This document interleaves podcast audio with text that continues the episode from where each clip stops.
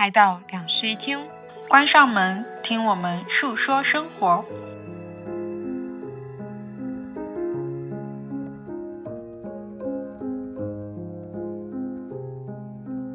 大家好，欢迎来到不把天聊死，这里是青年媒体我要我求你旗下的播客，我是仙草。今天我们有两位特别嘉宾，欢迎两室一厅的两个主播。不能给自己鼓鼓掌吗？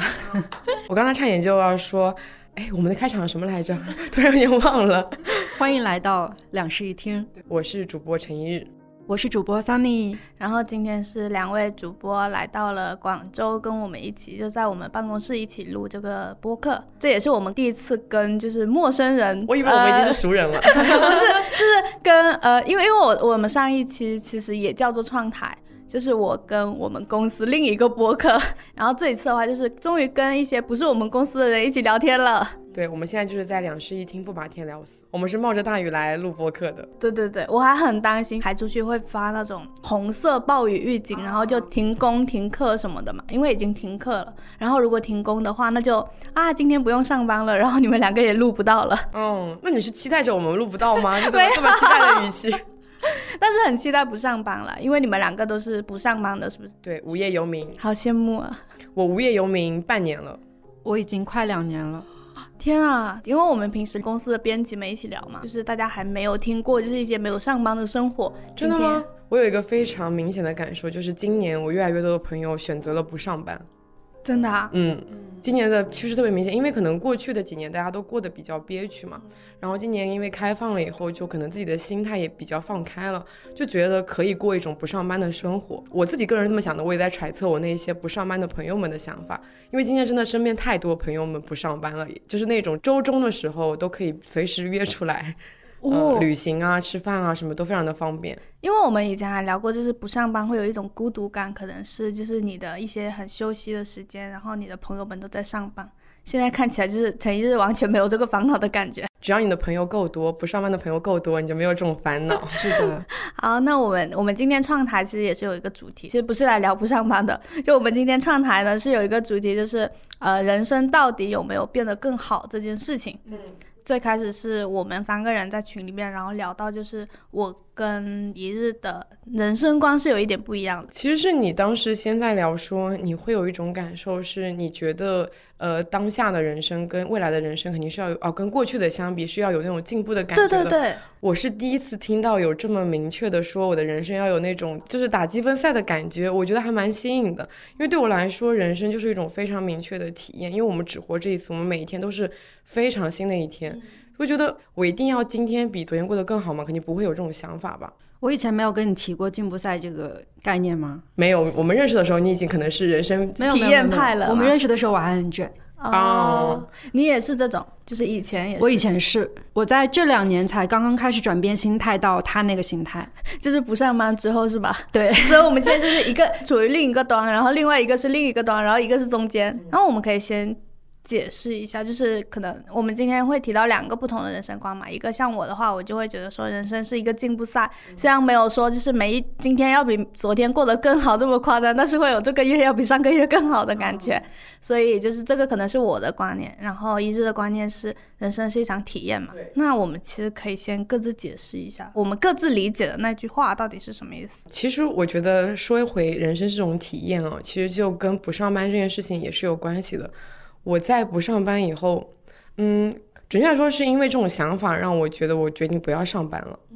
对，因为我觉得我有我需要花更多的时间去体验人生、体验生活这件事情。然后我之前有发过一条微博，大概的意思就是说，嗯，如果是我自己感兴趣的事情，不管是它有多困难，我都会去努力试一试。因为我是在试过之后才会明白，说我是适合这件事情或者不适合这件事情。那么我就会，如果说它适合，我就可能会继续做；如果它不适合的话，我就会选择放弃掉。不会在这件事情上有过过多的纠结。所以我今年有一个给自己的一个核心，说我今年想要体验更多我之前没有体验过的事情，不管说是去旅行的一些目的地，还是说可能体验不同的工作类型。它肯定不是那种长期的工作，因为我整体来说是一个无业游民，但是我可能会体验不同的工种。对，我觉得就是体验这个词，就是其实贯穿着我整一个不上班的半年。就是别人可能说我去做这件事情是为了达到那一个我要变得更好的目标，但是对你来说就是我感兴趣，然后我要去做一下。然后他不管他有没有让我变得更好，就是他对我来说就是有没有变得更好这个命题在你那里是不存在的。我就没有想过说我会因为这件事情而变得更好，但我会因为我会体验很多事情而我整个人会变得更广。我希望我的那个宽度是更加的宽的，但是在纵向上面，其实我可能比较明确说，我自己在某一些事情上面是有一个纵向的维度在那里的，就是我可能在这件事情、这些事情上面，我会想要自己有一个越来越嗯深的深度在那里，但是在大部分事情上，我都是。浅尝辄止，纯纯体验一下。对我就是非常体验派的那种性格。我觉得我跟他待在一起久了之后，就开始慢慢趋向于他了，因为他很多生活态度会影响我。然后我们两个当时因为做了一年的室友嘛，所以我那个时候是从呃想要躺平到彻底躺平，其实有一部分变化是来源于他。然后真的吗？那时候我可是在上班的啊，有一点的。但是你上班的状态其实也蛮。躺平的，对不起，作为一个卷过的人，这样子评价你。其实这两年不上班对我来说就已经是躺平了，因为我之前卷到什么程度，就是呃，我可能比别人很多人都要更早进入社会一点，然后在很年轻的时候就拥有了一些行业里面。比较尖端的成绩，就是在我们那个行业，很多人都知道我，就卷到这种程度。然后我自己总结，是我大概花了两年的时间，可能做了人家五到六年的工作。是因为有某种激励吗？我觉得在我刚刚大学毕业那个时候，会有一种世俗的约束，因为我自己大学上的是那种很差的大学，然后我就会想要有一点出人头地的感觉，所以那个时候我会认为成功就是社会地位。金钱，所以我在刚刚毕业的时候，其实是很迷失自我的，就是我想要去寻找那些被别人认可的东西，然后我当时就被困在那里。但是你也做到了，那做到了不会会有那种很开心的感觉吗？你是做到了也没有觉得很开心？我就是因为做到了没有很开心，所以后来才选择了一个比较适合自己的生活方式。这件事情我已经经历过了，然后我发现它不适合我。就是我会觉得说，人生是一场进步赛，是因为我的人生会随着每一个阶段的学习和成长有不一样的变化。而且这种变化会变得更好，然后这种更好呢，对我来说就会变成一种进步。所以就是我的那个对比的维度，可能不是我有没有像别人一样成功，而是我有没有比以前的自己更成功。然后这种比以前自己更成功，会表现在很多很多的小事情上。比如说啊，我以前高中的时候有一个很喜欢的男生，然后我会在大学的时候去反思我以前的时候，我会去揣测说，哦，他那个时候不喜欢我，可能是因为。我那个时候不够漂亮，然后我不够好看，然后我就会在大学的时候很努力的去学习，说我怎么样变得更好看。我以前会在公众号上写，就是我觉得说我今年画眉的技术比去年的画眉的技术更好了，然后我也会觉得这就是发生在我身上的进步，然后就为这种事情很开心，然后就是会延展到各个方面嘛。好像现在的生活里面也会有，就是可能不会说让那个男生喜欢我。但是我会去很多小事上说，就是我今年的我有没有比去年的我更适应某种变化，或者是我的情绪有没有变得更稳定一点了。然后这个东西在我看来，我就会觉得它是。让我变得更好的，我就会觉得哦，我进步了。那其实如果我回顾我之前的那一整一个人生，我觉得我其实一直在隐形的进步的。我不会明确的说，呃，去把自己跟以前的某一个时刻去做比较，因为我觉得每个时刻都有那个时候我觉得自己满意的部分嘛。但是你从整体来看，你会觉得你自己没有在退步，没有在退步，我觉得就是好的。现在没有变成以前觉得非常烂的人，感觉会比以前变成了一个更加满意的人，我觉得就是不错的。其实我会好奇，就是你们会觉得不上班的自己会比更上班的自己好吗？就是你们会去这样子对比吗？其实，在就是在当时我上班的时候，会有一个。呃，我觉得对工作来说很好的习惯就是我会去量化评判自己的工作成绩，因为我那个时候其实没有生活，就全部都是工作。然后我人生阶段的总结也是对工作的总结，所以我每个月会给自己写月度报告、写年度报告，就是真实的去审判自己。我甚至不想用评判这个词，就是对于现在我来说，那个叫审判。会列说我做出了哪些成会真的会，因为那些东西是可量化的，就是它是可视化的东西，所以我可以很明显的看到，比如说我帮公司赚了多少钱，我这个项目最后拿了多少钱，我全部都能看到，然后我就会拿这些数据来告诉自己说，你这一年有没有进步，或者你在这个行业里的贡献有没有更大。但是其实这是一个压力非常非常大的举措。我很少做总结。我通常来说都是那个喜欢写计划，但是从来不按计划去行事，最后也没有办法去做总结的人。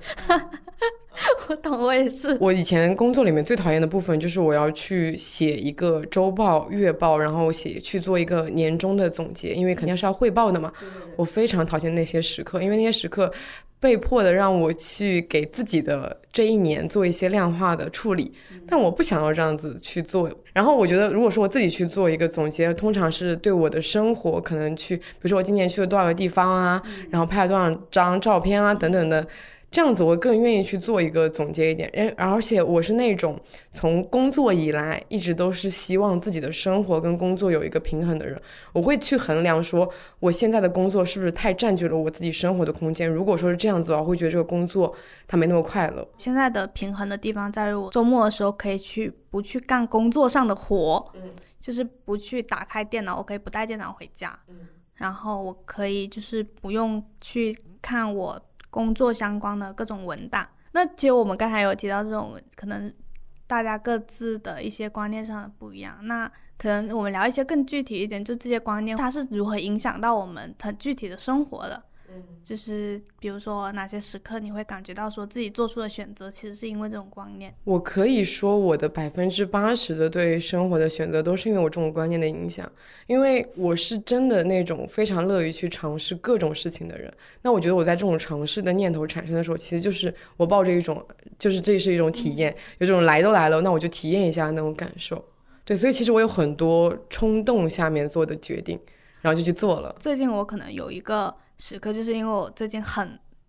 痴迷于运动，就是我之前是一个超级不爱运动的人，然后我这两个月就是有一天发现我肚子上就是有一圈就是非常明显的赘肉，我甚至不知道它是怎么样发展到那个程度的，然后我就会产生一种就是很不满的心情，就是我会觉得我此刻非常的讨厌自己身上出现这块赘肉，然后我想要迫切的优化掉它。然后我就会变得非常的有动力去做运动这件事情。我可能以前就是真的是一个，就是觉得想到运动就是，哎呀，下次再说吧，下次再说吧，因为这种拖着的人。但是我现在晚上我就睡不着的时候，我现在小红书首页又给我推很多那种运动的视频，觉得天啊，这个东西好像可以试一下，然后我就会加入我的收藏里面。然后我第二天可能真的会定一个九点的闹钟，然后我就起来做运动。这两个月就是会感觉到说，哦，我终于。把我的那一个肚子上的那一块肉减掉了一点点了，因为会拍照，然后自己对比嘛，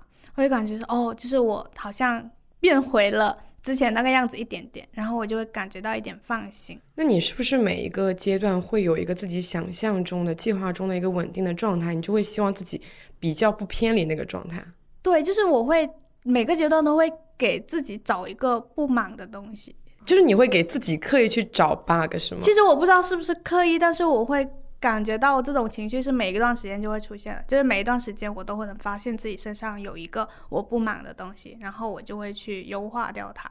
我就要做一些举措。那你的这个发现是从自我身上比较发现呢，还是说你有的时候会刷到一些别人的帖子，然后你看到自己这一方面不足？从自我身上发现的，就是我很爱反思自己，然后我就会在反思自己的过程中。就是就算是身体上的这种觉得哇，我的肚子怎么跟以前不一样，然后我就去优化掉了。还有就是那种啊，我好像已经很久一段时间没有感受到某一种快乐了，然后我要去找到这种快乐，我就要再去想办法找回来它。可能就是因为这样子会才会有那种说啊，你的人生好像永远都在为某一个目标做努力的感觉。那我觉得我的想法的形成是因为我是那种比较鼓励型的人格，我会在复盘完自己以后，就是找自己。优秀的部分开始夸自己，那你就不会觉得哦，你对哪里有不满，你哪里需要去改进，因为你更多看到的是自己进步的那个地方。就我已经看到我自己进步的那个地方，我就不会去找自己没有进步的那个地方。嗯，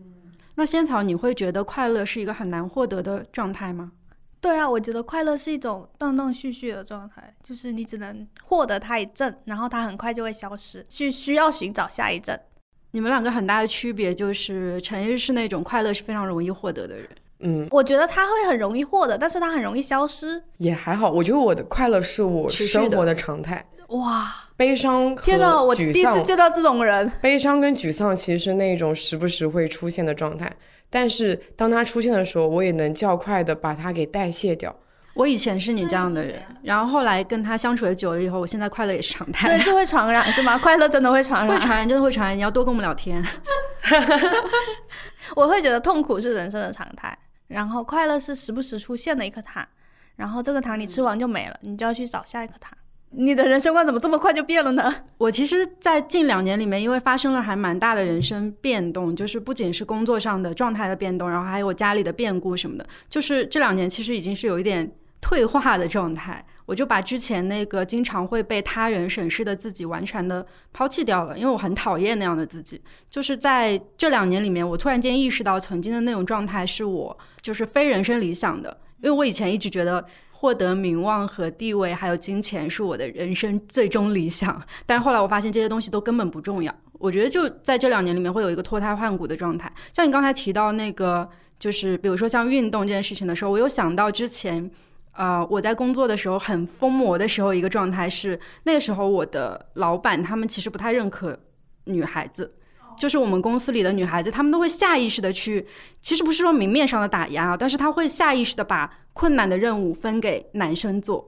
我们其实能够很明显的看得出来一个项目的困难等级，然后老板会以为我们区分不出来。他就会把相对困难的、相对难沟通一点的项目去分给那个男生，然后女生这边就不会，嘴上不会明面上这样讲，但是他会这样行动。我就觉得他应该看不起女性，然后就花了大概一两年的时间去想要掰正他这个念头，因为我一直觉得他在审视我，就是这种感觉。但是我很讨厌这样的感觉，所以我就把他的审视直接带成了自我审视。于是我就一直在工作上面去量化那个成就，然后去超越那些男生，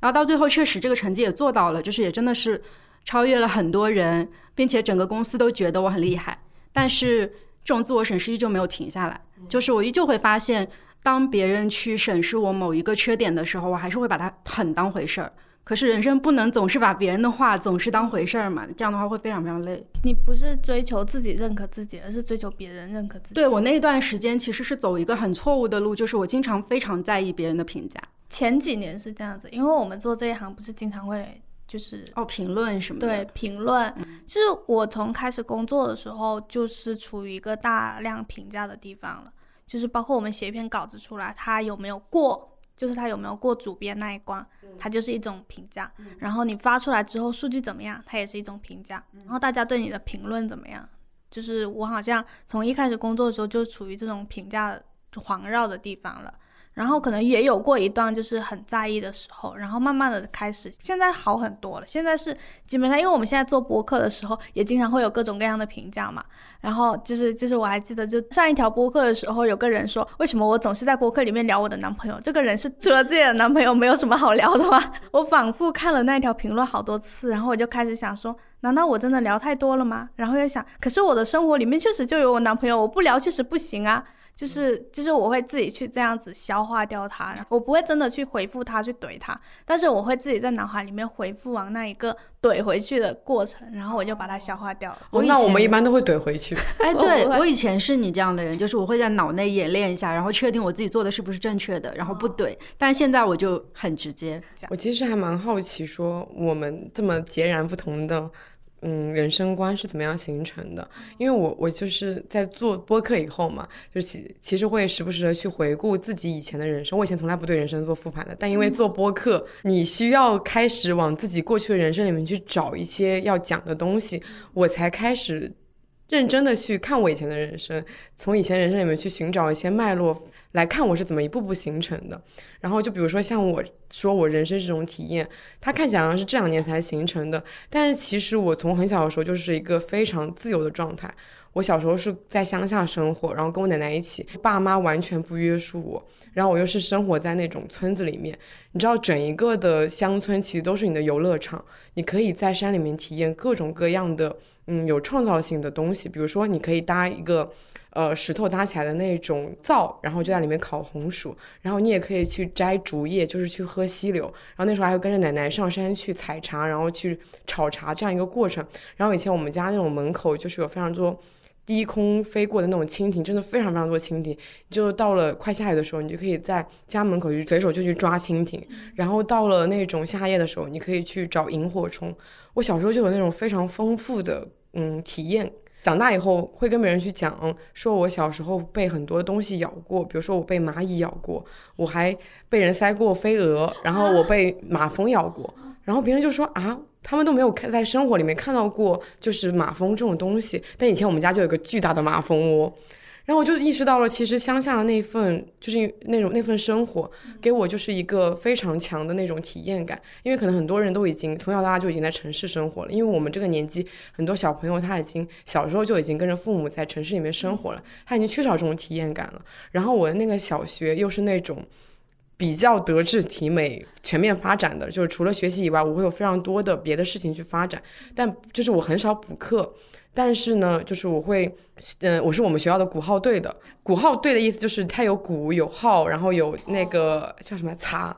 就是它会有各个器乐，然后去组成一个队伍。嗯，然后我还是我们学校跳操的，还是我们学校的体训生，全能选手了。对，就真的是从非常小的时候，你就在体验很多事情。然后你可能那时候没有，就是说没有意识到自己真的喜欢什么东西，你就去都去试一试，然后发现都做的还可以。然后，嗯，长大以后我就进城了嘛。然后那时候大家身边的所有同学可能都在报补课班，我爸妈是那种不会强迫我去上补课班的人，所以同学们去上补课班的时候，我就去上一些我感兴趣的事情。比如说我那时候学国标，然后学跆拳道，虽然都只学了半年一年这种状态，但是也就是去试了一下。我妈是那种在这种事上蛮开放的人，然后。嗯，我还有印象深刻的是，我以前很爱看电影。我从初中的时候就非常爱看电影和看书，在同学们都在补课的时候，我会一个人去电影院看电影。从那个时候就开始就是这样子了。然后我那时候还，嗯，偷偷发现我们家的那个电视机是可以开通那种网络电视的这样一个概念，然后它是连接到电话的。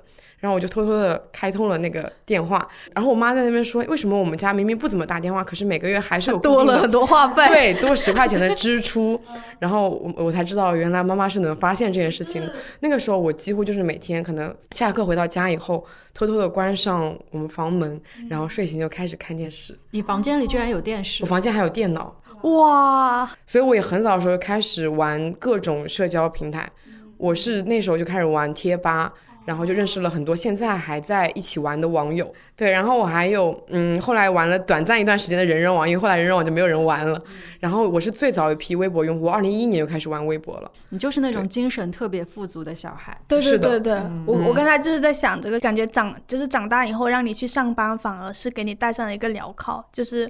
就是你现在就是，就是你现在不上班，可能只是去找回你原本人生的快乐。嗯，我其实的确在进入社会上班的时候，有过短暂的一段非常迷茫的时期，因为我发现我身边所有的同事，他们都有非常明确的自己擅长的领域。因为当时在美食公司嘛，你肯定会选择一个自己擅长的领域去写。可是我刚进入这个公司，我不知道我自己擅长什么，我是一个。非常非常迷茫的一个状态，我甚至那时候就就很怀疑自己，说我真的适合这份工作吗？可是也是在一个试着试着试着的过程里面，逐渐找到了一个别的同事可能都没有尝试过的一条路。我想拥有的那种生活的状态是以前没有过的，就是我必须要自己重新去摸索我想要的生活状态是什么样子。因为你可能有过，你小时候有过这样的体验，你觉得我长大以后我要找回我童年那种体验各种事情的这样一种状态嘛？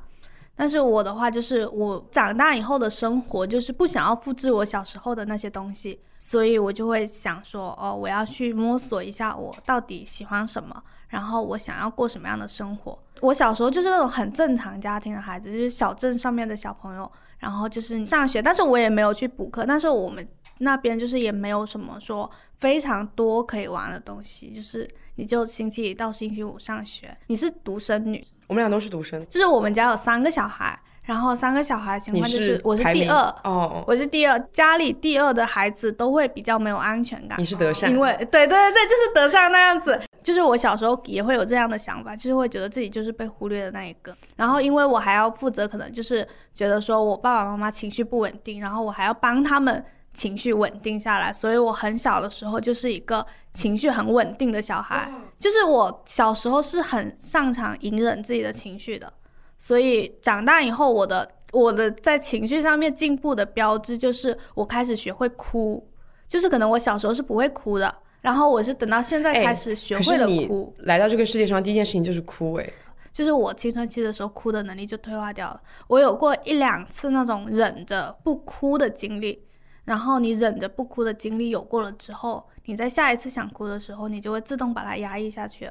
然后我是等到工作之后，自己开始住了之后，就是也就是这两年的事情吧，这两三年的事情，开始学会说我可以去哭出来，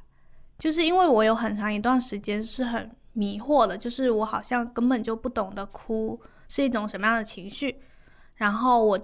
你记得我前年去做心理咨询的时候，就在心理咨询室里面，就是很多人在跟咨询师聊一些过去的事情的时候，大家不是会聊到就是开始流眼泪什么的嘛？然后那个咨询师说，我就算是在聊一件旁人看来很痛苦、对很痛的事情的时候，我的表情都是很，就是我的状态也都是很冷静的，因为就很像在讲别的事情一样。就我可能青春期的时候是一种把自己的情绪抽离出来的模式。然后我长大之后，我可能独立了，我是要去把那一种情绪给找回到找回来的，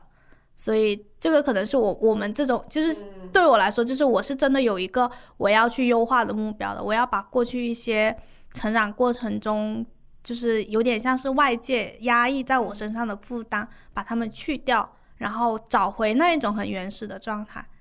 所以对我来说，就是我要去找回一些东西，然后我要去。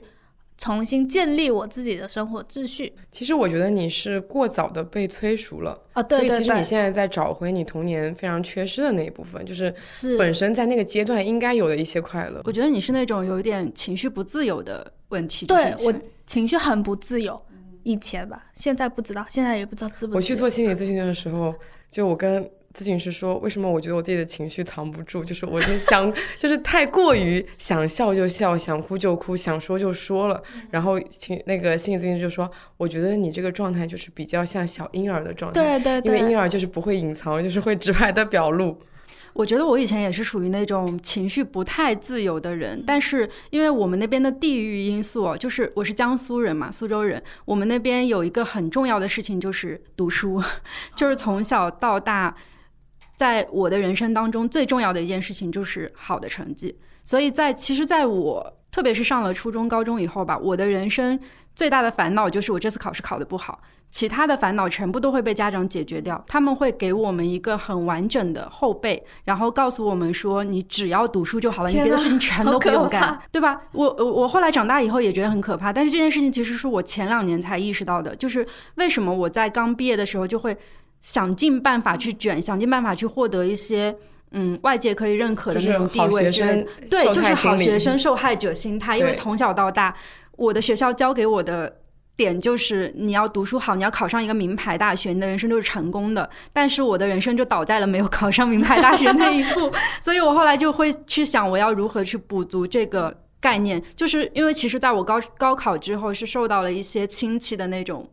怎么讲呢？就是那种背后的流言。就是我高中的时候其实成绩不算差，但是他们就会觉得，因为高考失误考上了一个不是很好的学校，这件事情是我永永远都可以用来指责我的一件事，所以他们就经常会在年夜饭什么的说我很可惜。然后我能感受到他们嘴上说着我很可惜，但其实心里面在嘲笑我。嗯，所以我后来就会想尽一切办法说。我想要首先得到他们亲戚的认可，就是我想要证明说，不是读书不好，人生一辈子就毁了。我可以用另外一种其他的方式来告诉你们，我就是最强的。所以刚工作的那个两年，就是一直在贯彻这件事情。我就始终会觉得，我想要争那个第一，去够那个天花板。我就想让别人看看，就是差的学生可能也有春天这样子。那你是什么时候开始放弃去寻求别人的认可的？我其实这件事情的。转变来源还真不是因为我自己，就是当时是一个社会情况的转变。因为我以前是旅游行业的，然后社会情况的转变就是疫情来的，对，然后我们那个行业就急转直下，一下子没有办法再去获得像之前那样的风光了，然后项目也不可能做得像之前那么就是流水那么好之类的。然后到那个时候，我就突然间开始寻找我未来的职业方向还有没有别的方向，因为我觉得。我是做品牌的嘛，就是我不一定说非要在旅游行业去做品牌，我可能可以在别的行业去做品牌。但是当我进行这个职业的转变的时候，我突然意识到，我真的是喜欢做品牌这件事情吗？我好像一点都不喜欢。你只是喜欢旅游？没有，我只是喜欢赚钱，他只是想要成功而已。然后就在那个时刻，呃，因为我当时其实还是一个。比较有成就的人，所以在决定要转行或者决定要出去的时候，真的有蛮多公司来邀请我的。然后我就去很多公司都进行了面试和他们就是老板的一些面谈。然后在很多过程当中，他们老板都会问到我一个问题，就是说你为什么之前会这么坚持做品牌这件事情？你很热爱吗？然后我跟他们说，其实我不喜欢。到那个时候，我才突然间意识到。有些路并不是我因为喜欢而选择的，而是我想证明自己才选择。嗯，然后我就一下子觉得有巨大的那种压力和疲惫感压在了我的身上。那其实你还要就是感谢那个停下来的时间，对，是因为被迫停下，不然你还会一直就是一直成功下去。也不是不行啊，也不是不行哎，因为我是从小到大都是受到外界很多认可的人，因为我小时候成绩很好，然后我是我们就是可能整个家族里面成绩最好的一个。孩子，然后也是一个，因为我情绪会藏起来嘛，所以我在所有人面前都是非常乖的。然后我就是从小到大会受到很多他们的别人家的孩子，对对，我就是那个别人家的孩子。然后我从开始成为不是别人家的孩子，是因为我毕业之后没有去考公务员。啊，就是我从毕业之后没有去考公务员之后，就是我就逐渐从那个被老家的人认可的那个位置逐渐掉下来，就大家再也不在乎我在做什么了这种。然后他们见到我也会说：“哎呀，好可惜，你成绩这么好，应该去考公务员的。”就是他们觉得你如果按照你的这种成绩，你去考试是很厉害的。然后他们可能会用这种很惋惜的态度跟我说话。所以我可能就没有那么在意，就是这些人的认可，就我会觉得说，就是不要管我，是我要去追逐我自己的生活。就我光是建立我自己的生活秩序已经不够用精力和时间了，就是我根本不会再用时间和花时间和精力去管他们的认可。要说成绩这件事情，那我觉得我的人生应该是一场退步赛，因为我小时候是在乡下生活的，乡下的小学我就一直拿那种第一、第二、第三名的那种程度。然后到了后面，到了中学，就到城里面上学了嘛。你就会发现，原来你以前认为自己很厉害，可是身边的人都会比你更厉害，不管在任何方面都是这样子。就是初中的时候，但是我从小到大学习都没有非常的努力，因为小学的时候你不用特别努力，你就可以拿第一名。然后到了初中的时候，你需要稍微努力那么一下，才可能维持在前十名这样子。然后我当时就考上了我们那边最好的高中，我觉得这是我整一个学习生涯的高光时刻。之后进入高中以后，你就会发现，原来学习是一件非常难的事情。你不努力的话，你就只能垫底。所以我整一个高中的前两年就一直在垫底，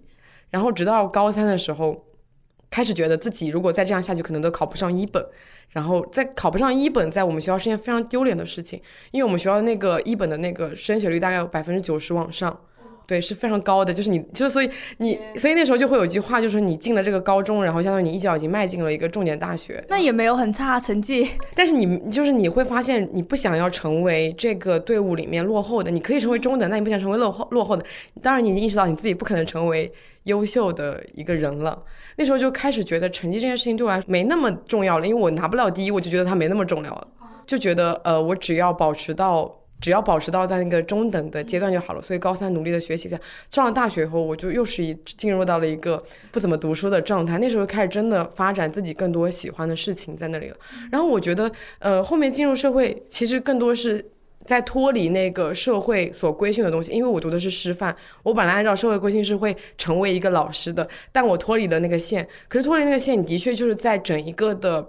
嗯，长辈的评价体系里面，你就是好像很可惜，你就没有去走那条路。可是我会觉得，我为什么要去在意那些人的看法呢？在过去的时间里面，我没有在意他们看法，我也活得很好。为什么要在这个时候，我活得非常快乐的时候去在意那些人的想法呢？所以我就一直没有去在意过他们这种想法。对，就你说我的人生在成绩这件事上有进步吗？其实没有，我觉得在退步。可是我觉得我在过得更好，我在过成一个我自己更满意的我自己。对你来说就不算退步，它只是在一种外界的评判下面，好像你的成绩、你的数字是在退步的。对，就是我觉得他们整一个社会对我们是有一些标准在那里的，有些规范在那里。我们小时候以为那些规范，它就是需要去遵守、需要去靠近的。可是长大以后，你会发现这个世界非常的多元，你可以发展出各种各样的样子，你不用按照那个标准去做。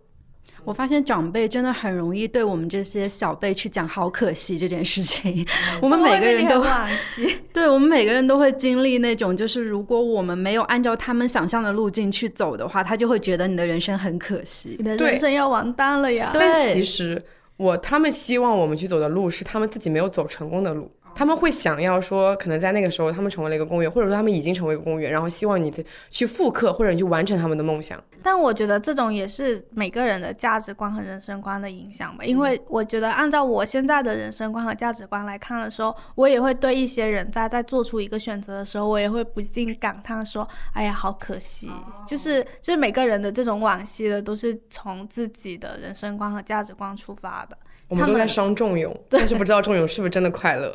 说不定这仲永他自愿成为一个平凡的小孩。我会好奇，你们会有那种觉得自己不够好的时候？你当时提出这个问题的时候，我们两个就是面对面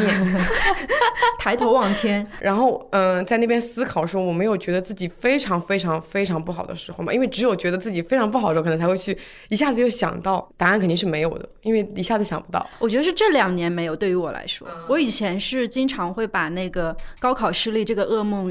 就是盘旋在自己心头上的人，就是我觉得从大一一直到毕业吧，整整四年，我都会啊脑袋上面挂着一个标签，就是高考失利啊。我觉得这是一个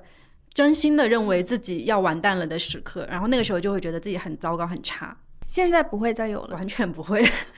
是那种一瞬间好了，还是说慢慢的、慢慢的就好了？肯定是慢慢的好的。但是我到后来会有一个很大的转变。我刚才有讲到，就是在之前会有很多亲戚不认可嘛，就是他们会跟我讲说，好可惜你没有考上重点大学。然后到后来发生了一些比较搞笑的事情，就是因为我在工作两年以后我就买房了，就是。成功的，就真的就真的赚了很多钱，然后赚了很多钱之后呢，这件事情不知道为什么就在我亲戚那边可能走漏了一些风声什么之类的，反正大家就会知道这件事情。我后来就在我的哎对，然后我后来就在我的同辈之间听说了一些，呃，我同辈告诉我的话，就是他们父母会拿我的事例去教导他说，你看人家才工作两年已经自己买房了。然后那时候我就意识到，原来他们的那些觉得我可惜和不认可的点，可能都已经消散了。所以我当时那个心里面那个高考失利那四个字消失了，消失了。但这种也算是一种因为外界的评价才过去的。我觉得这个挺难的，因为有很多人就是他们是没有办法迈过那个坎的，因为他们还没有办法能够买房。就是我也是，这三年很像那种走上了人生巅峰之后才发现巅峰不过是浮云的感觉。但是很少有人会真的走上那个巅峰，所以其实也是一种幸运，我觉得。那我的人生没有经历过特别大的挫折哦，也没有经历过 非常高的巅峰。不是你的人生每一天都是巅峰。嗯，那倒也不至于。我觉得我的人生属于嗯较为快乐，但是不至于到达一个很高的峰值。然后我对我自己的那个整一个的未来的期望，我也不会说我会成为一个很有钱、很暴富、很出名的人。我会觉得自己过得嗯比较快乐就可以了，比较有钱就可以了。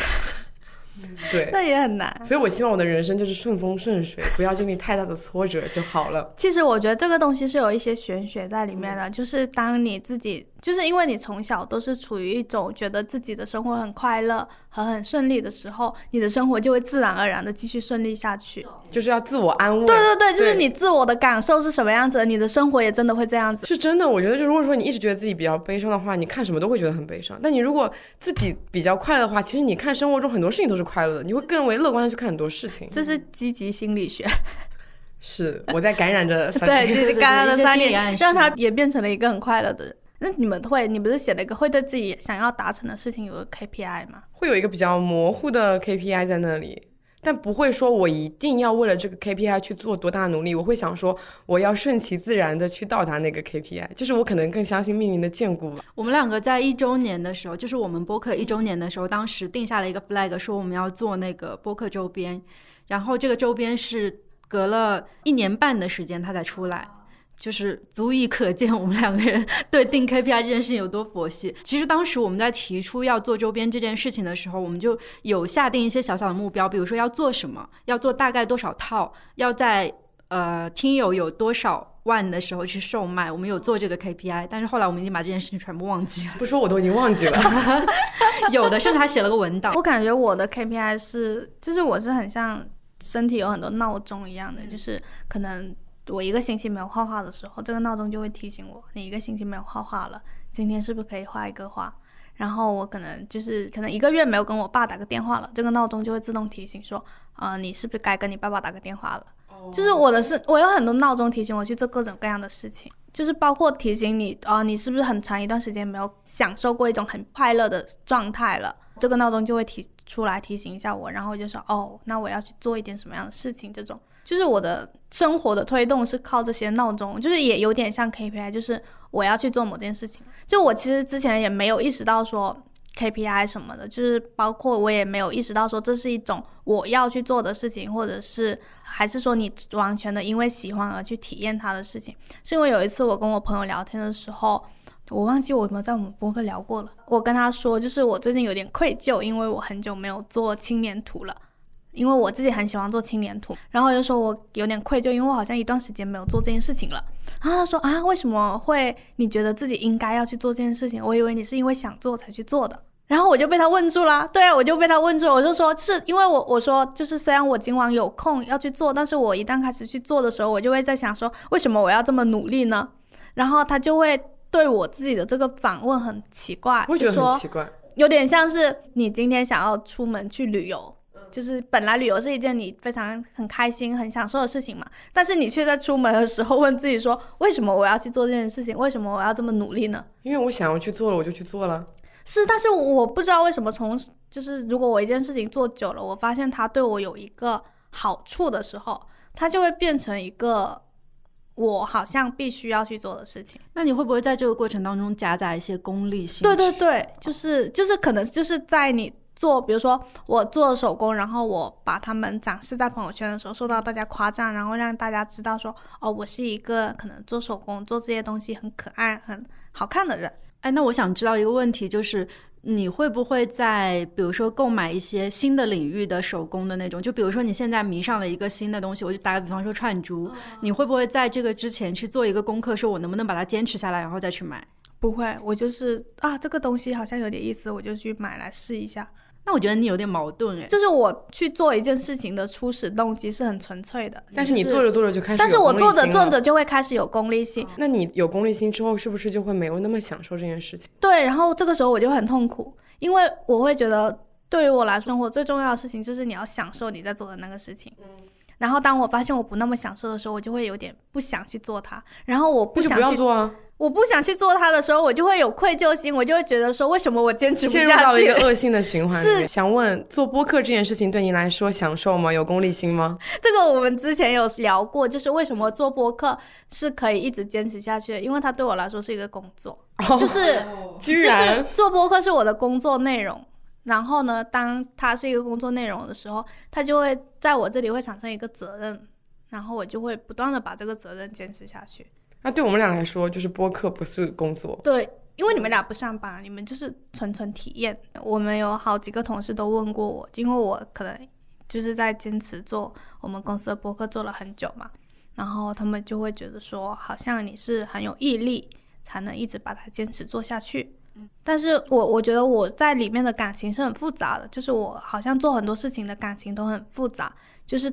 他最首要的可能是我喜欢他。但是第二个可能就是他真的是会给我带来一些很功利向的反馈，我会才会让我更愿意坚持下去。那有没有什么事情它是跟工作无关的，然后你非常的享受和喜欢它，且没有功利心？不知道这样说会不会会会不会被骂？但是谈恋爱是跟工作完全没有关系的，就是在我的生活里面，我能完全沉浸和放松的事情就是谈恋爱。我本身我的工作就是创作嘛，然后我的。就是不管是写东西还是画画，然后可能有时候做青年图也会，就是这些东西其实都属于创作。然后我的工作内容本身也跟创作有很大的关系，就是我喜欢做的事情跟我的工作其实是有很多重合的部分的。所以这个时候你其实是没有办法说完全不带压力的做你喜欢做的事情的。就是如果你把喜欢的事情变成工作，你就可能会面对这一部分的矛盾。它你享受它的同时，它也会给你带来很多压力。但我会觉得，就是恋爱可能没有办法放在这个范畴里，是因为恋爱所带来的那种反馈感和工作生活带来反馈感是不一样的。就是爱它是人类的一种高级情感嘛，所以你能够在这个方向上无条件的去努力，是因为你爱它，并且你能够从这段爱里面去收获到可能同等回报的爱。但是你的工作和生活是不会去收获到这种很高级的情感的，它只能一定程度上去刺激你继续往前。对我来说啊，如果说一件事情是我真正的喜欢。我对他是没有功利心的，我是会非常非常纯粹的去享受他，我也无所谓他到底有没有给到我非常大的反馈，因为我做这件事情本身其实就是对我来说是一种享受。那我既然已经从这件事情里面获得了一种愉悦感，那我为什么对他还要有过分的要求呢？讲到我昨天晚上的时候在做一件事情，就是我昨天晚上是终于搞完了一个比较最近很忙很忙的一个项目，然后做完之后我就有了一段悠闲的时间嘛。然后我就在想说，我要怎么度过这一段悠闲的时间，才就是才能好好的珍惜这一段时间，就是你懂吗？就是我好不容易拥有了一段悠闲的时间，但是我其实不知道我要做什么，可以我很。害怕，就是我没有办法躺着，我躺着玩手机，我会感觉我浪费了这段时间。然后如果我用来画画呢，我又觉得我的精力好像用完了，我没有办法还有精力去画画这件事情。然后我后来就是做了一件事情，就是就是我后来洗了个澡出来之后，我就打开了那个大侦探，就是明星大侦探，我最近很又疯狂的爱上它，然后我就开始看。但是我一边看的时候，我就拿出了我一个，就我有一个本子在那边随手的画一些简笔画，就是我一边看剧，然后我一边手就是在那里画一些简笔画，就是画一些植物啊，很简单的那一种。你没有办法接受自己的人生是那个无所事的状态吗？对，就是我现我发现我最近越来越没有办法接受这个状态。然后当我在画那个画的时候，其实我是很放松。就是我昨天晚上在那个状态下，其实我是很享受当下，也很放松的，我也很开心。我不得不承认，就是那一种开心里面，是因为我获得一种功利上的满足，就是我觉得我在这个时间段里面也同时在练习画画这件事情，就是而我会因为这种有功利性的收获而感到开心。哎，我真的很推荐你去豆瓣看一下那个好学生心态受害者小组，就甚至推荐你加入进去因。为我有很多朋友都说我整个人看起来非常像好学生。标准的好学生，真的，所以你有很多心态，它都是必须要成为好学生的一种心态。嗯嗯。但是你能说这种心态不好吗？就是看自己个人吧。如果你觉得自己这种心态对自己来说是完全没有任何影响，甚至让你的生活变得更好，那它就是没有问题的。可是，在我看来，这种生活方式非常的不松弛。但我在当下是很开心的，所以我就会觉得啊，就是这可是你在复盘的。时候，又会觉得他带着功利心。对，就是我在复盘的时候会发现，这种功利心是驱使我去做这些事情的原因。你不是真正的快乐。可是我觉得很快乐啊！就是如果我什么都不干，坐在那里只看剧的话，我反而不会真的很快乐。能够引起我快乐的事情里面，就包含了这种功利项的，就是元素在里面。其实有很多人是需要压力去促使自己做一些事情的。我其实，在前几年就是很卷的那一年，我也有休息羞耻。我觉得可以这么说，就是那个时候，其实我会，呃，有长时间的度假嘛，因为我自己年假很多，然后到了年底的时候，年假没有用完的时候，公司会问我说，你是打算把它换成钱，还是你要去把它休掉？然后我在第一年的时候换成了钱，因为当时我比较 需要钱，然后到第二年的时候，可能没有那么需要钱了，我就说不行，我得给自己放一个长假，然后我就休了一个差不多半个月的长假，跑欧洲去了。但是我在欧洲那十五天的旅程，我真的印象很深，就是我拉着朋友去玩掉了大概应该有六七个城市吧，就是我不想浪费每一天去躺在那一个地方，然后玩完以后再回到公司的时候，我同事问我对你为什么休完假之后看起来这么疲惫？我说我也不知道，所以我那时候就会有那种休假羞耻，就觉得说我都已经跑到那么远的地方了，我一定要多玩，一定要把自己时间撑足，然后才能够对得起我放的假和我付出去的精神。我之前可能会有一点休息羞耻，那我又觉得我现在好像也没有休息休耻啊，就是我也能够接受自己就是完全的休息假，只不过取决于我休息的时候必须要干点啥。不上班以后，你就能非常自然的接受你一天都在躺平了。其实我很好奇，，Sunny，你刚辞职完之后，就是你什么都不干的那一段时间，你不会很不适应吗？其实是在辞职之前，我就已经开始什么事情都不干了。哦，因为在我当时意识到要转变的时候，我还没有打算辞职。那个时候，我和公司沟通的方式就是说，我想在公司里面换一个视角去工作。我不一定说要去干品牌的事情，因为我可以带小朋友，然后让小朋友去干我原来干的那些工作。然后我呢，去寻找一些新的方向，就是说我人生挑战的方向。那我这个方向呢，可能会跟原来的工作完全没有关系，然后需要一段学习的时间。但是因为我原来的老板他们认为我学习能力很强大，所以他们就觉得说你学习好了没关系，只要你后面能够给公司带来效益，你这段时间想干嘛都行。但其实我是一个很讨厌学习的人，所以我在当时就直接开始躺平了，就是每天就是指挥别人去干事情，然后我自己就躺在那打游戏。然后我头一次意识到说，原来整天什么事情都不做，躺在那里可以给我带来多大的快乐。哦，你不会感觉到焦虑吗？不会焦虑，因为我其实以前是一个很爱玩游戏的人，就是那种大型的那种 游戏，还有线上的游戏，可能我都玩。然后等到我工作那个两年里，我是完全一点游戏都没碰的，就甚至是我那么热爱游戏的一个人，我连 Switch 都没买当时。然后等到我决定说我要把我的工作分给下面的小朋友之后，我就立刻飞去了一趟香港，然后买了很多我喜欢的游戏和 Switch 回来。之后我的每一天生活就是躺在公司的沙发上面，拿着掌机在那边打游戏。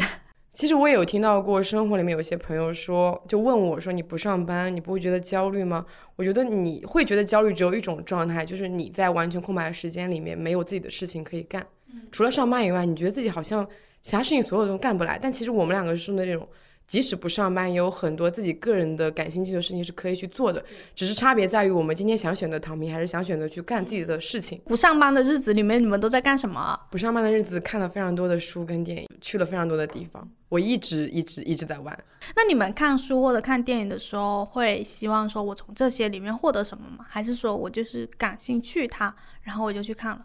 当然是因为感兴趣啊。对啊，你上次不是给我介绍，就是推荐了那个叔本华的人生的智慧嘛？我到现在还没看完，就是最近又陷入了一段，就是我没有办法沉浸下来去看完一本书的状态里面，所以我到现在都还没有看完。然后我包括看书、看电，我最近看的一部电影是那个《过往人生》，然后我那天晚上看完的时候，我觉得还蛮开心的。然后有一个原因是因为我感觉好像很久没有特地的去挑一部这种很文艺的片子，然后让自己沉浸在一种好像有点文艺的。氛围里面，就是我脱离了我当下的生活环境，去沉浸在一个比较文艺的电影里面。我觉得那个可能是我不带某一种功利心的去做一件事情的时刻。我突然想到，就是前几年的时候，我会因为某一种心态困扰我，就是。呃，我小的时候其实家里面没有太有钱，所以我从小被教导一个观念是我要节俭，就是钱要花在刀刃上。所以我在刚开始工作，就是没有那么有钱，只是一个固定的收入来源的时候，那时候我会觉得我花花出去的每一份钱，我都要把它利用到极致。所以那个时候我会呃强迫自己去看完一本并不感兴趣的书，就是比如说呃，我今天受到。可能我今天在哪里刷到了一本，我觉得这个还蛮有意义的书，然后把它买回来了。但是我看了开头，我发现我并不喜欢它。可是因为我钱都已经花出去了，我那个时候会逼自己看完。但是实际上这样压力非常非常大。然后到这两年，就是我家里其实堆满了书，但是有很多书其实是我翻开看了三页，我觉得好拉，我看不下去，所以我就直接把它放到旁边了，我就再也不想管了。这个心态是。有一个很大的转变的，我觉得读书跟看电影还有旅行、拍照这些事情，可能在别人看来很像在玩，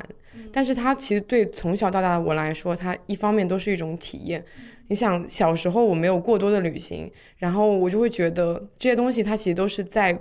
帮助我看到一个更广阔的世界。你就会明白说，你当下生活的只是非常非常井底观天的一个状态，但是你就会那时候就开始憧憬更大的那种自由跟世界。对，所以这件事情，这几这些事情都是我没有任何功利心的，且一直在享受着做的。嗯，对我不会希望我从里面去获得些什么东西。你说我真的需要从阅读里面去获得一篇什么读后感吗？需要从里面去获得一种我自己的那种什么嗯价值观吗？我觉得我不需要啊，只是可能在看完以后，它的确有某些东西留在了我的身体里面。哦，我开始在想说，有可能这里面的差别还有一个很重要，是因为我在上班。而且我的人生主线里面有一个非常重要的东西，就是创作。所以我看的很多东西，或者经历的很多事情，它都会变成我创作的灵感或者是养分。所以本身我每一天在经历不同的事情的时候，就是当我想要去做。一件什么样的事情的时候，这里面都会带着一种，它有可能会变成我创作的灵感。我跟你讲，就是我想到我刚刚开始工作那两年，结交朋友会很功利，是因为我觉得每一条人脉都有可能用到我的品牌的事业上面。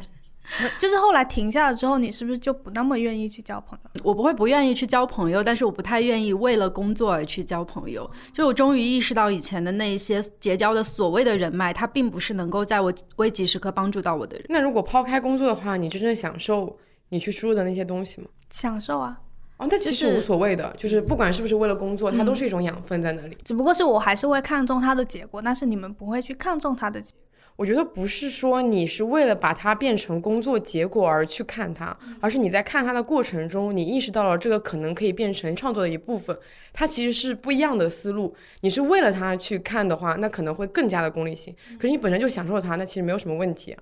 我其实想讲一个我自己这两年吧，我觉得很，就是对我自己下定的一个人生过法的这种状态，是我在前两年的时候突然间意识到，我的人生很像在打一个大型开放游戏。我不知道你们有没有玩过塞尔达，嗯，就是那种它是一个玩，但我很菜。它是一个全开放的地图，然后在这个里面，你可以选择去走主线去打怪，然后最后去救公主，也可以去选择做那种非常支线的任务，比如说帮村民去干一点什么事情啊，或者是钓鱼啊，或者是去呃野炊、烧饭什么之类的，就是你可以选择很多种不同的玩法，然后。我当时在玩塞尔达那个旷野之息的时候，就是很多人如果说做主线的话，这个游戏大概一个月之内就玩掉了。但是那个游戏我玩了一年半，就是我在里面享受所有的支线任务，但是我就是不去救公主。然后直到后来不是我他的第二部续作就是《王国之泪》出来以后嘛，我就觉得说我得把旷野之息结个尾，所以我就不去管我之前收集的那些东西了，我就最后去把那个公主救了。但是我发现我再去打最后那个大 boss 盖农的时候，我非常非常非常的强，我就把这一套直接用在了我自己生活里面，就是我暗自给自己下了一个点，是说其实我的生活也很像在玩一个开放游戏。然后现在我去做任何事情，就比如说我很享受的一些但是没有用的事情，比如说看一些啊、垃圾电视剧或者什么这些，看起来它是没有任何经验值的，就看起来它是一件没有意义，并且甚至。会给人带来焦虑的东西，但是我很相信的是，我在开放世界里，比如说帮村民去干一个什么事情，它真的会给我爆金币或者涨一点经验，只是我看不到，我不知道它的作用是什么。但是在生活的未来某一个时刻，这些东西会成为一个很隐性的经验点，就是它可能只是加一，但是这个加一在对我后来的人生的某一件事情会产生至关重要的结果。对，我觉得我的人生轨迹也差不多这样子。我一直在做支线的任务，但是它好像又是因为做了很多支线任务，你就会发现自己可以尝试更多的事情。然后那些所有的支线任务都会在你尝试的事情上面加给你加了一个基础在那里。我之前跟一个朋友聊天，他现在是一个乐队的鼓手嘛，他就跟我说，他其实从来没有想象过自己会成为一个鼓手。虽然大学的时候就开始玩乐队，但是那个时候就是按照家里面的，然后按照自己的一个。嗯，人生轨迹就是一步步的考上了不错的大学，然后去当了一个工程师，工程师就是我们的程序员这样子的。然后他以为就是可能会一直这样子，一边当程序员一边打鼓这样干下去了。但他后来发现打鼓这件事情让他觉得更快乐，所以他就没有再继续干程序员，然后去做鼓手了。可是他发现，在做鼓手的过程里面，有很多就比如说编曲的事情，其实跟编程是很相似的。他学了很多事情，他以为就甚至很多原来的理论，他在做程序员这件事情上面并没有得到应用，可是在他做音乐这件事情上得到了应用。可是你在学那些理论的时候觉得很无用啊，在某一条你在完成线的时候突然就用上了。人生有很多这样的时刻，你觉得当下是无用的事情，它会在某一个瞬间突然发挥作用。就是像我写稿的时候，经常会这样子，就是可能就是你有时候很需要一个灵感，很需要一个开头，然后会发现这些开头在你以前的一些跟朋友聊天，或者你以前在路上见到的某一个东西，它就会变成你的一个开头，可以去写下去。我前阵子的时候录了一期单口的名字叫做“有时候命运的答案就写在题干上”，其实就是回忆了我人生当中非常多类似这样的时刻，就是当时在做那件事情，我觉得一点意义都没有，就甚至有可能是现在我不认可的事情的时候，我都发现在后来的很多时刻用上了。所以我几乎不会去后悔我过去的任何一个选择。因为我觉得是那些选择导向了现在的我。虽然我在做那些选择的时候完全没有想象过现在我会什么样子，但他们一步一步引导成了现在的我。但我感觉这里背后还是有一个逻辑，就是你们也会有那种我的生活最终要达到某一个目标的那种。你肯定会想象未来的自己会变成什么样子，但是你不会说你一定要照着这个未来的自己去努力。哦对，就是比如说现在的我跟我以前想象的未来的我就不是同一个。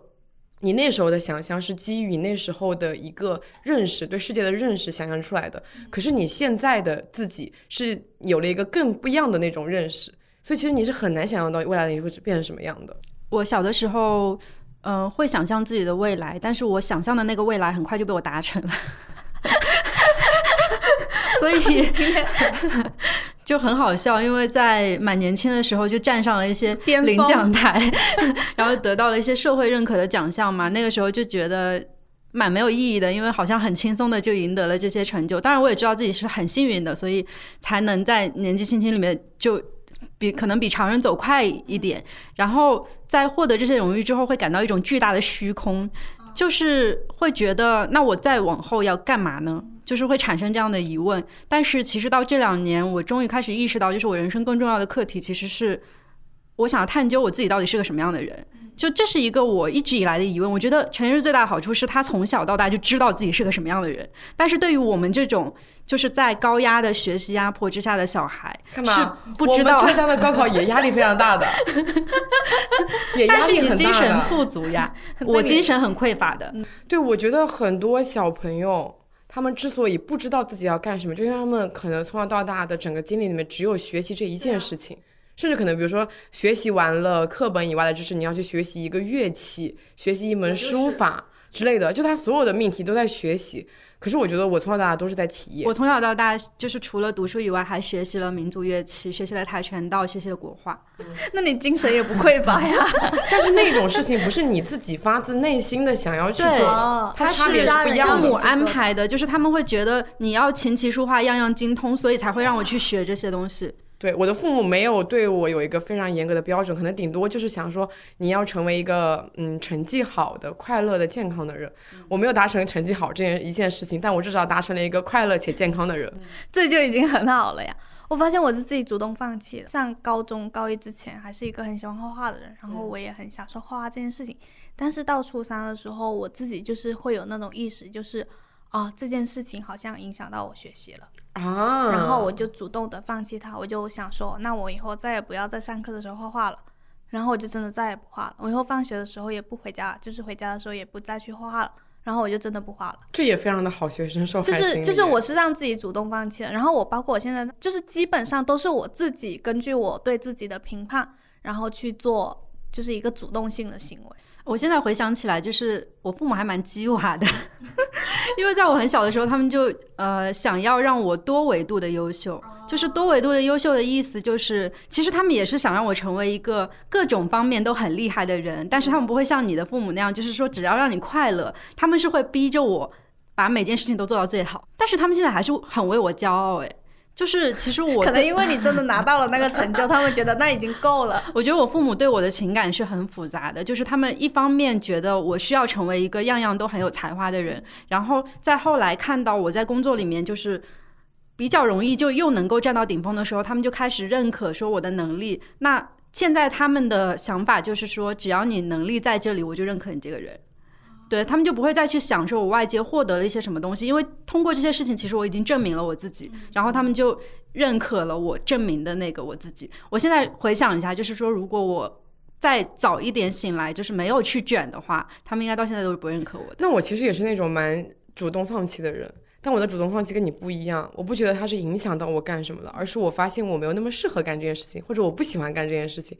因为我体验过了嘛，我就意识到自己可能不喜欢，我就会把它放弃掉。我放弃的很快，我是那种呃想一出是一出，但是执行力很强，放弃也很快的人。是解释翻译过来，其实就是三分钟热度。我其实，在前几年的时候，觉得知道自己不喜欢什么是一件很厉害的事情。哦，那我很早就学会了这件事情。而且他很早学会了拒绝，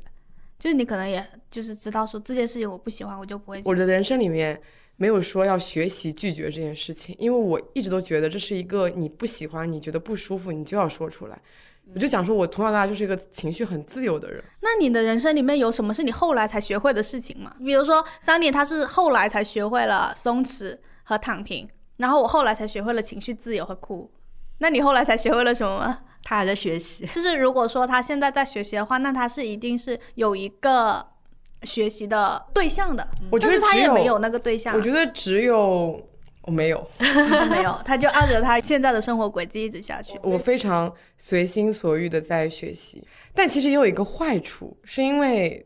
太快放弃了，以至于就是我可能现在要去做什么事情，我就意识到了，他可能需要一个从小到大的基础，让我意识到我那个基础其实是不好的。嗯，因为其实小时候确实那种学习能力非常的强。对，比如说我现在很想学一个乐器，我在想，万一我从小到大就开始学这个乐器的话，那现在是不是就是可以直接就上手了？我现在要去学习这件事情的话，可能就会比较难去进入，会有这样的时刻。但是你也不会因此而感觉到就是对自己不满，因为他是笑着说这些东西。他一点都没有，就是就是有些人讲到自己三分钟热度的时候，会以一种比较谴责自己的方式，就是我很早以前就意识到自己三分钟热度，以前会觉得这是一件坏事，觉得为什么我什么事情都坚持不下来。后来意识到了，换一种说法，它其实就是发散型思维，就是什么都可以去试一下，因为你三分钟热度。很多人可能他就会非常坚持不懈的干一件事情，他就没有办法去体验别的事情的快乐。可是当你三分钟热度的时候，你就可以体验很多事情的快乐，你的快乐就可以去无限的去叠加。我们这些焦虑型人格真的很需要跟你们这种人做朋友，就是心里面会打开，会想开一点，对，会换一个思路。其实我以前在工作上的时候，会有一个缺点，觉得自己还蛮羞愧、很难接受的，就是拖延症。但是后来我认识他很久以后，并且就是在我们两个做播客做了两年多之后，我们非常乐于承认自己有拖延症，并且完全不以他为耻。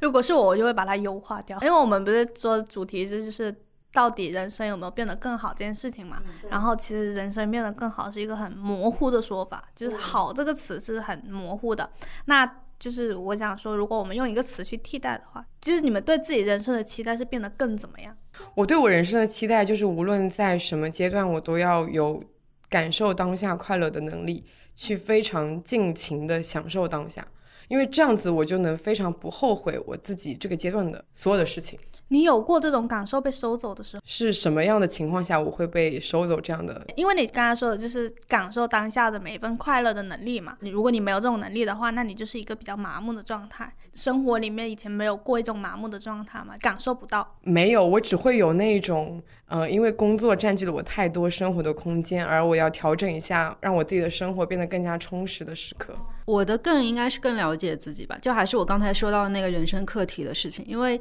在。更小的时候，我觉得是二十三岁以前的二十多年里，我都很不知道自己到底要干嘛，因为我的人生从小就是被安排好的。直到说后来，尽管说有一些自己工作上的选择，但是我依旧觉得这些选择脱离不开任何我亲戚还有父母的审视。所以到那一刻，我终于意识到，说我后面嗯需要持续去想的是我自己想要干嘛。然后我要把重心全部转移到我所散发的那个意识上面去。就是很多人其实会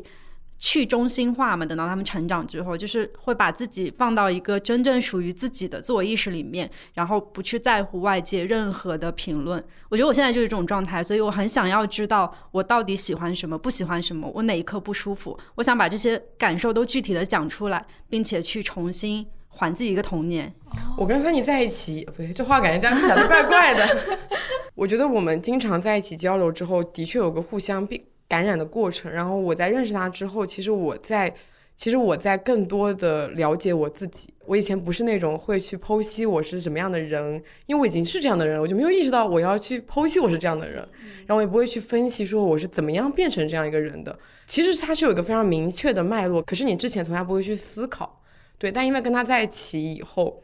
就会逐渐的去有一个这样的过程，然后你在思考以后，你就会发现，哦，你就找到了一个很明确的路，你就只要顺着这个路，你继续开心的往下走就好了。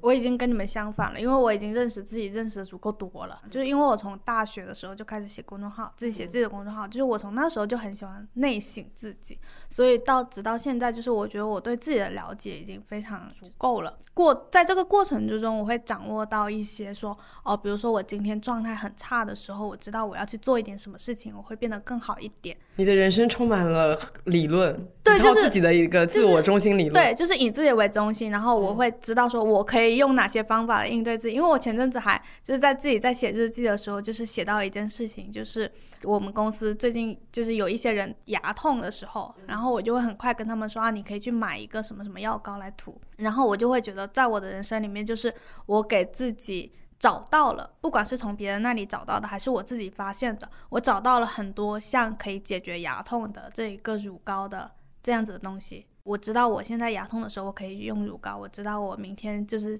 心情痛的时候，我可以去用什么东西。就是我给自己设立，找到了很多方法来跟自己相处。但是这些方法，这些找的过程中，是在一个非常焦虑的状态里面找到的。就是我永远在很焦虑的内省自己，所以我。现阶段对自己人生的期待，就是我想要变得更平和一点，其实有点接近你的那一种体验生活的状态的。我会记得一些时刻，就是比如说我坐在那个河边的时候，然后那个河边就是那种夜晚的河边，然后那个光会照在那个河水上面，然后那个水波会就是那在那里荡漾来荡漾去，然后很舒服。还有就是那种夕阳的时候，就是天快要黑了。然后我就坐在窗边写日记，也是感觉到整个人就是非常平和、非常舒服的。但是我要进入这样的状态，其实并不容易，因为焦虑很像我生活里面的刺客，就是他们随时可能会出来刺我一下，就是会突然让我想到说啊，这样的时刻还能维持多久之类的。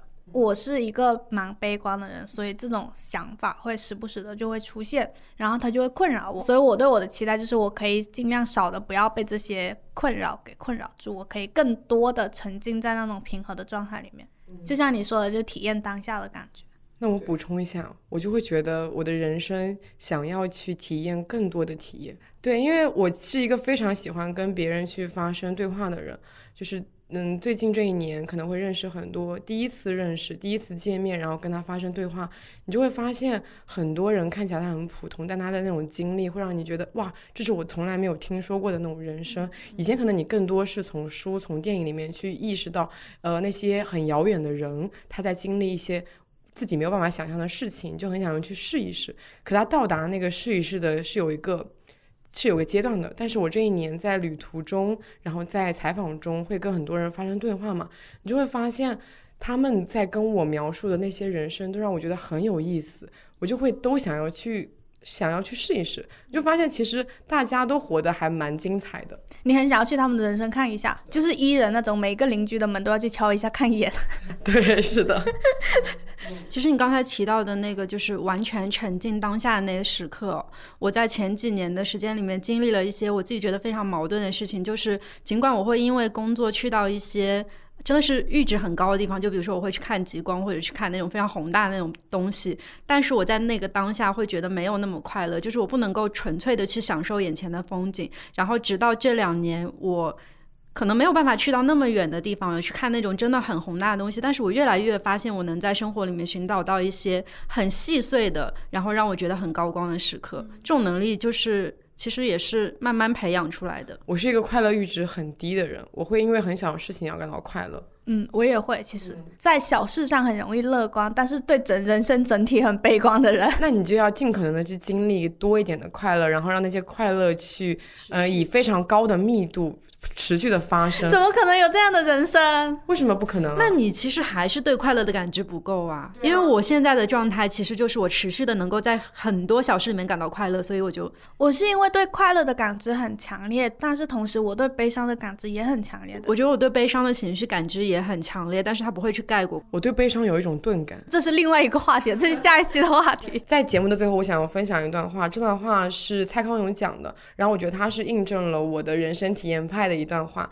他这样子说的，在日常的生活中有感受这种能力，比追逐梦想的能力要重要的多。我觉得梦想是人生的调味料，可是不要误会，一定要有。你有也不错，可是不要误会，一定要有。在日常生活中能够感受到自己活着这个能力，比标榜梦想跟追逐梦想能力重要太多了。因为整个人生其实都是体会日常生活的能力。如果我们有体会日常生活的能力，我觉得那个就是幸福。因为我想起你不是写了一个体验当下和追逐理想哪一个更重要吗？就是对我来说，我的理想跟我的当下是融合在一起的。就是我有很多追逐理想的行为，其实都是需要你去体验当下的。对我来说，他们是融入在一起的事情。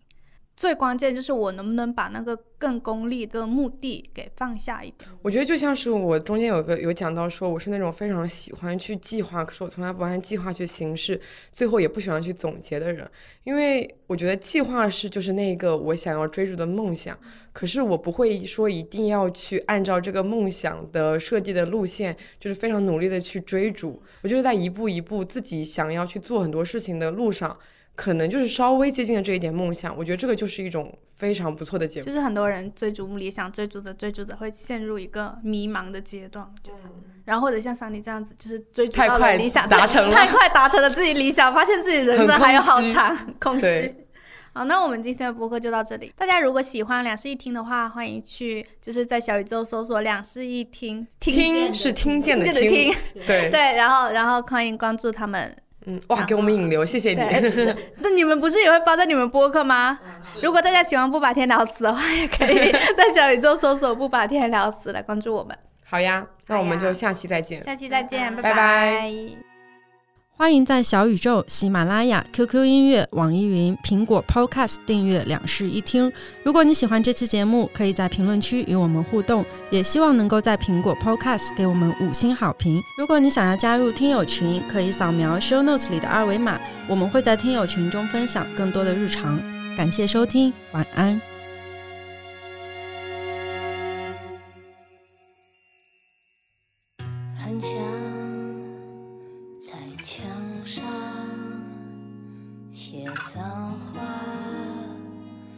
来敷衍你，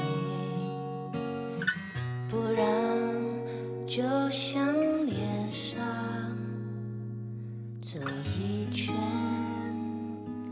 来停止这混乱。我们翻来又覆去，我也走不太进去。你那无坚不摧过去的围墙。就算我能看得穿，就算透明像月光，回忆游来游去却不散。早上太昏暗，弄得这么冷，颜色的摧残，曾经的遗憾。我不敢去想。